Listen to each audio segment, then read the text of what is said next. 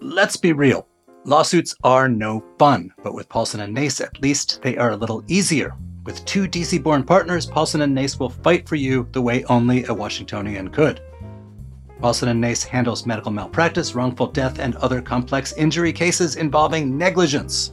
So if you have been hurt or lost a loved one because of someone else's mistake or negligence, call Paulson and Nace for a no obligation consultation. Visit www.paulsonandnace.com or call 202 463 1999.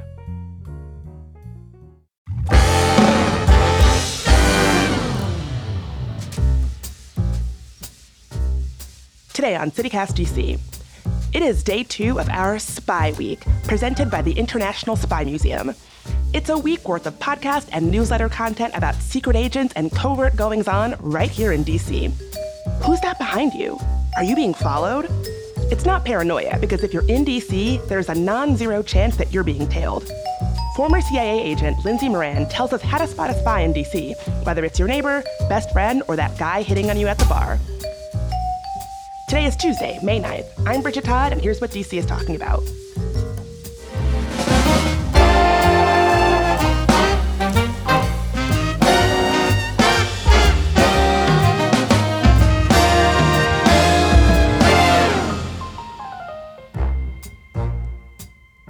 So, Lindsay, it's estimated that there are like 10,000 spies in DC, which that's a kind of a lot of spies. With all of this spy week talk and prep, I'm like a little bit paranoid just going to the store. I'm like, is that a spy? Anybody who asks me a question about myself or my work, I'm like, is that a spy? Level with me. How many spies really are in the DC area? Countless. You cannot swing a dead cat in DC without hitting a spy or foreign agent. And I'm not really joking. No, but that's a good mindset that you have going out in DC because the truth is, DC, like some other big capital city like Vienna and Austria or Berlin, it's a spy hub. And that makes perfect sense. This is the seat of power in the United States. A lot of other countries want to get information.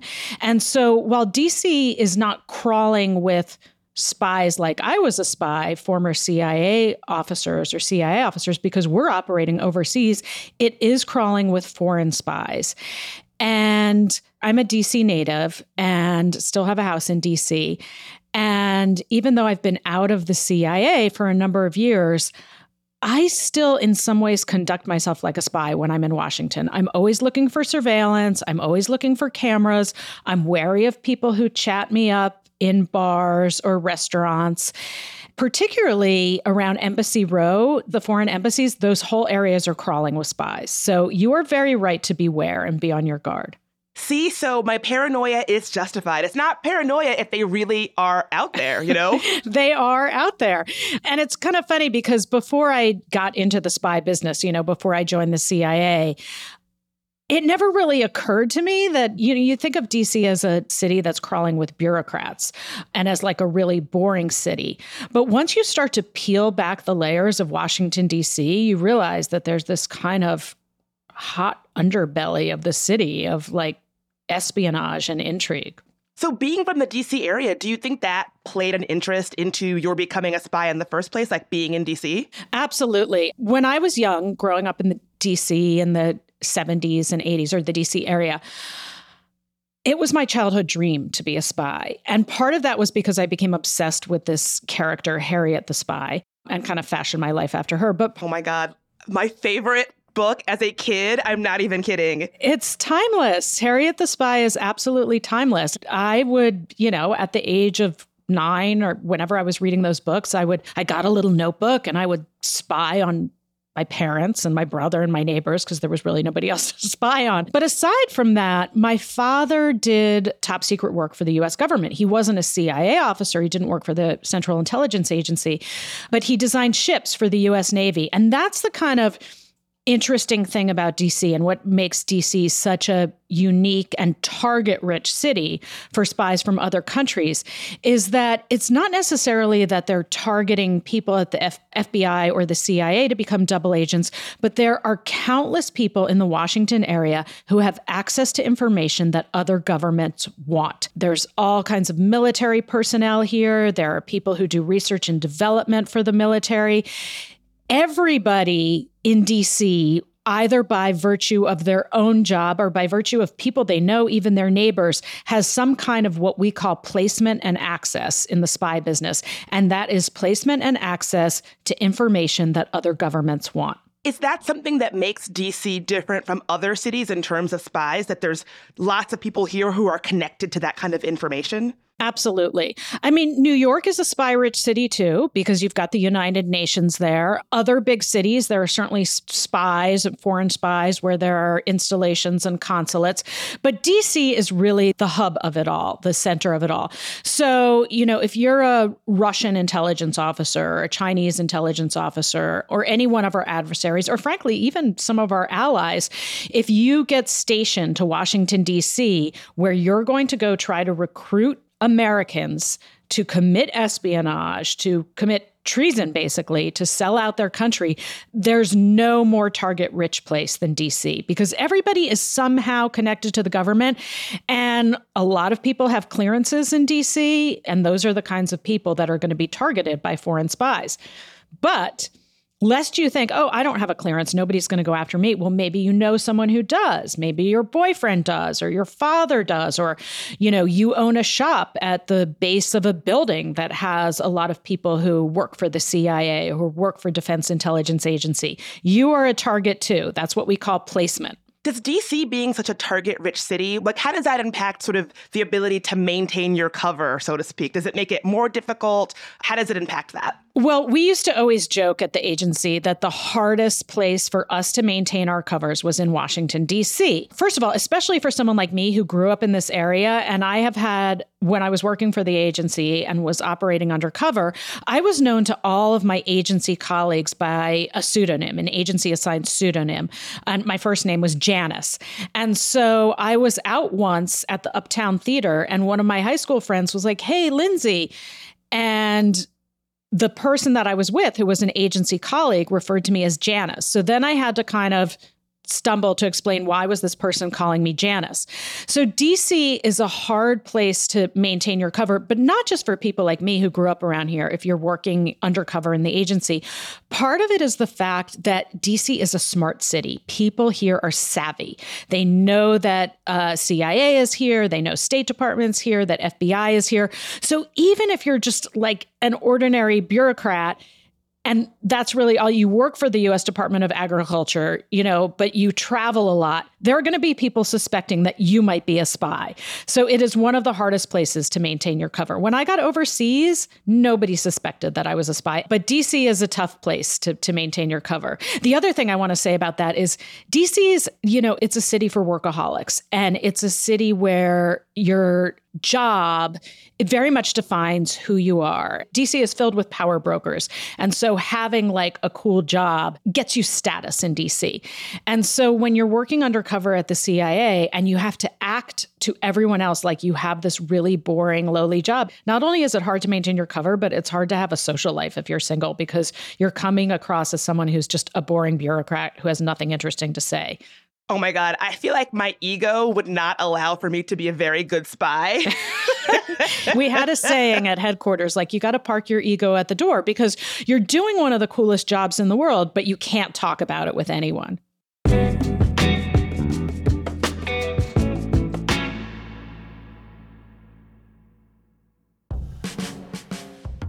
David, thanks for chatting with me. So, like, you and I both have cars in the DC metro area, and sometimes they're great, but sometimes they can be a hassle. And I heard you had car issues, man. Yes, my car, like me, is old and falling apart. and so I wanted to get it fixed. But one of the truly unpleasant tasks I find in the world is getting your car fixed because you have to take it usually somewhere extremely distant, extremely inconvenient, arrange some alternate form of transportation.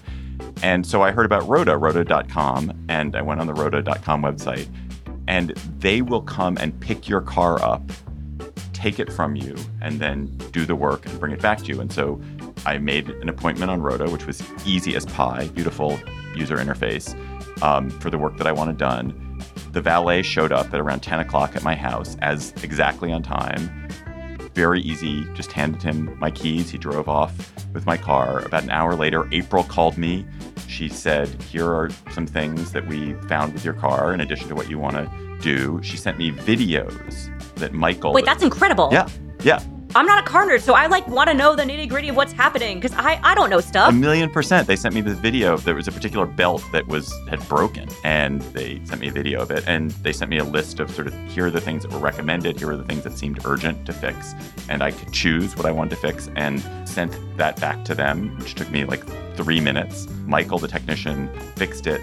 They then texted me and said, "Oh, your car's on the way back." My car was back in front of my house at 2:30. I'd given it to them at 10. It was back in front of my house that afternoon. Also, note the valet did a much better job parking in front of my house than I do, Don't they always? so much closer to the curb. And it was an incredibly pleasant, super easy experience and they were very trustworthy. They were clear about what they were going to fix and it was incredibly convenient. Yeah, so this like seems like a dream. Uh, I have used them before, but it's been a bit. Would you use them again for something I would like use this? Roda again in a second. I would use Roda. And they have a discount for us too, for CityCast listeners. So if you go to Nice. roda.com, they have the discount code CityCast20 and you get 20% off. Sweet. Uh, plots, David, thank you so much for talking with me. Again, CityCast listeners, you get 20% off off any Roda service up to $100 using the code CityCast20. So go to roda.com, that's R O D A.com, to book your appointment.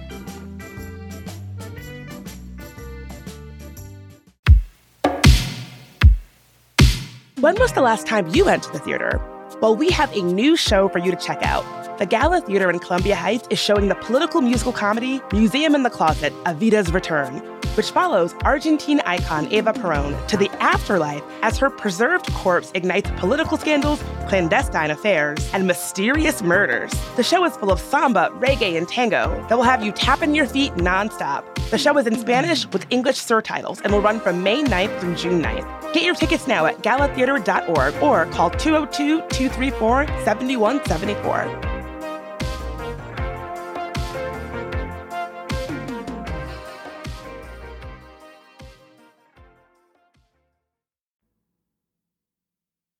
Having done this work, you know, you sound like somebody who has the temperament to be a great spy, but you have to have heard some wild stories about not so great spies. What are some of the, the wildest spy stories you've encountered here in DC?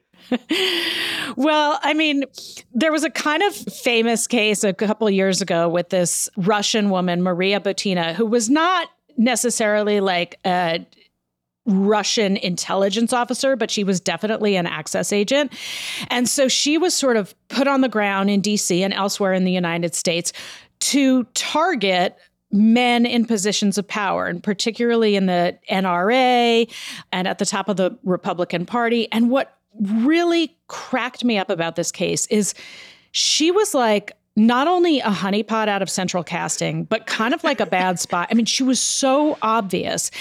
And she would hit on these really powerful men, and they always fall for it. I'm not going to say this is uniquely true to dudes, but the old honeypot trick works so well on the savviest, most sophisticated, most powerful men. You know, these ancient, doddering guys who suddenly think, oh my gosh, this young, hot, Eastern European woman is in love with me. And it works every time.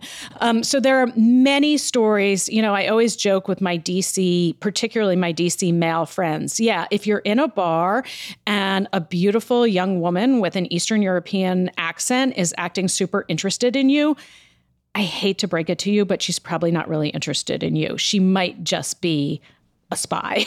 And also, I mean, like, we have to talk about it because I feel like it does take a little bit of like honesty about yourself. Like, if you're a five and you're being approached at a bar by a 10, some part of you has to be like, I don't know if this is really on the up and up. Like maybe it does take a little bit of honesty and insight into who you are and, and the situation to sort of avoid that from happening. But I bet a lot of guys out there will throw this training out the window if a, if a hottie is talking to them. 100%. I've seen it a number of times. Even when we were in training, there were always some guys also in training who kind of wanted to like, flex their CIA creds in the bar and, you know, would answer like if someone asks you, what do you do? You're supposed to make yourself sound as boring as possible. And as hard as that is on the ego and being a single person, you know, I would do it. Like I work in regional affairs in the basement of a building in Washington.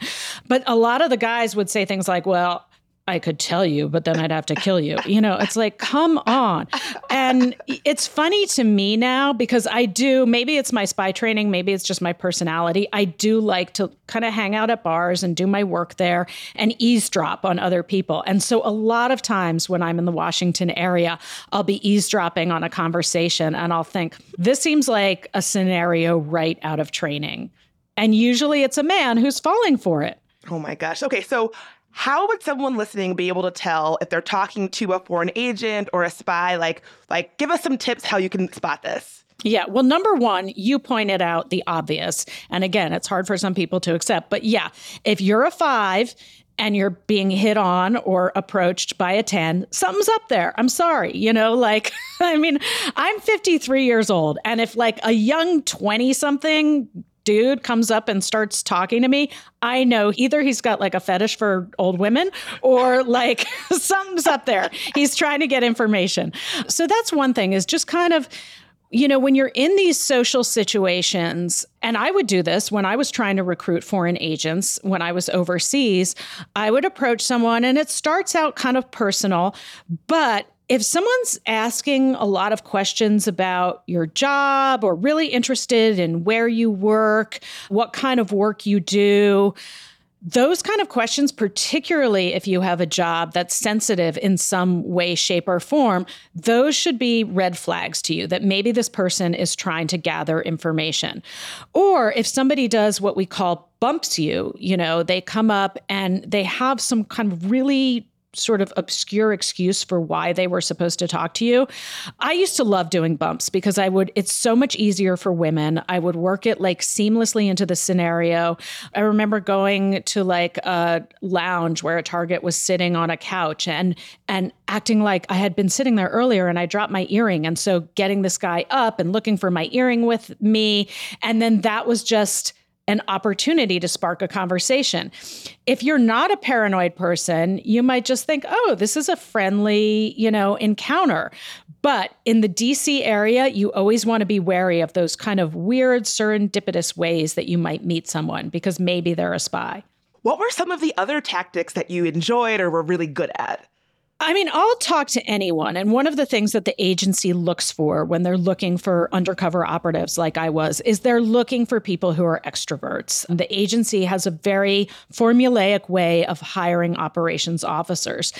And so you have to be able to go up to anyone from any race, any nationality who's younger than you, older than you, maybe somebody who's a misogynist, maybe someone who's, uh, you know, hates Americans. And you have to find some way that you're going to be able to have a conversation with this person and not only have a conversation, but secure a second meeting. It comes down to social skills and street smarts. People think, you know, oh, getting into the CIA's clandestine service, it is one of the most competitive organizations and entities that you can get into. But they're not looking for the brainiest person or the brawniest person. And it's not like James Bond or Jason Bourne. They're looking for people with basic social skills and street smarts, the ability to think really quickly on your feet, looking for those clues. What are those openings that you can insert yourself into the conversation? Oh my God. If podcasting doesn't work out for me, I might, I might try my hand at being a spy. I think you seem really personable and friendly, like someone people want to talk to.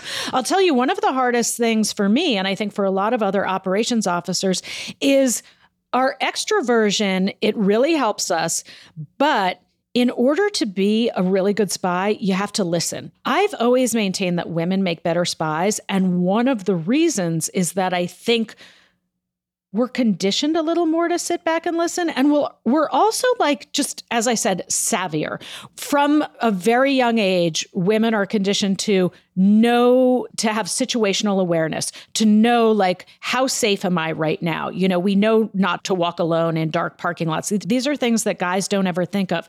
So we have that kind of natural security awareness and what we call operational security hardwired into our brains that's such a good point. How can people tell if they're being followed if, or if maybe they're under surveillance? Yeah, so that's a good question. I had all of us who were in the clandestine service have extensive what we call surveillance detection training.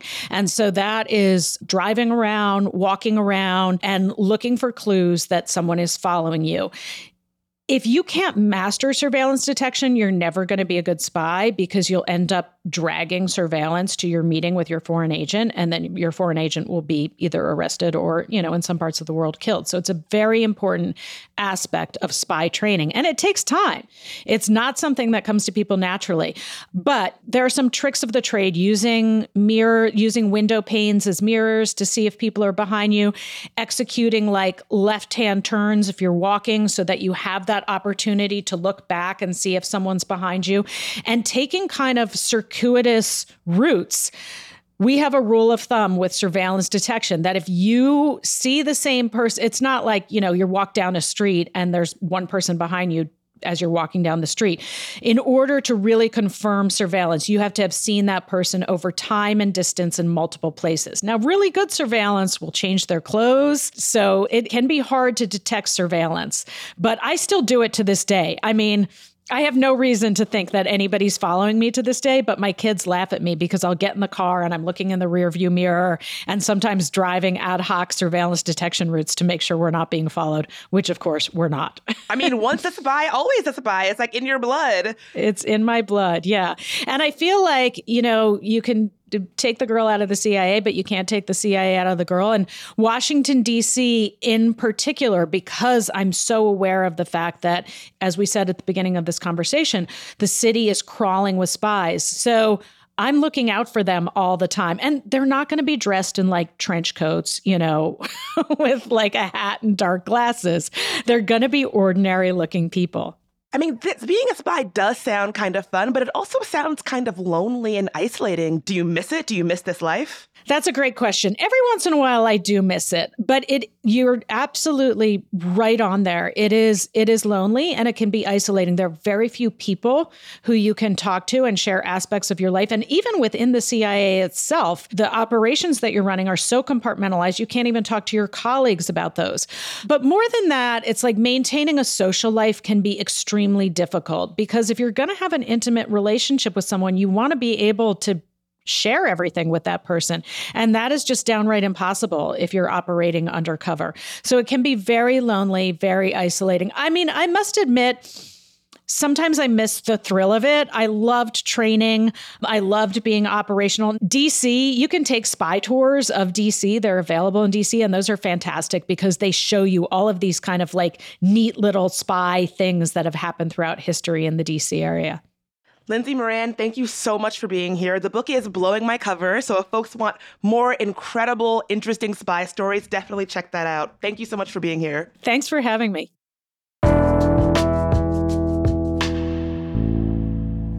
Before you go, here's some quick news. Mayor Muriel Bowser has named Dr. Francisco Diaz as the interim director of the DC Department of Forensic Sciences. If you didn't know, he is currently the chief medical examiner. This leadership change coincides with the contentious plan to move the DFS crime scene unit to the DC Police Department. The agency also hopes to have its forensic testing accreditation restored soon. Meanwhile, the city's Department of Human Services announced on Friday that the unhoused population in DC has increased more than 10% since last year. This is the first increase in years. The data comes from the annual point in time count, which takes place on one night every winter. The most recent count revealed that there are almost 5,000 unhoused people living in DC. Also, Alexandria now has a process to review and consider renaming an estimated 41 streets honoring Confederate leaders and controversial historical figures. The city expects to consider about three streets a year through a process that includes committee and public hearings. And lastly, today's DC life hack is once again courtesy of the Spy Museum. It's a big place, Most visitors spend two to three hours there, and the exhibits are spread over two floors. So you've kind of got to pace yourself. They've got handy signs along the floor to help you know how far you've come and what's ahead.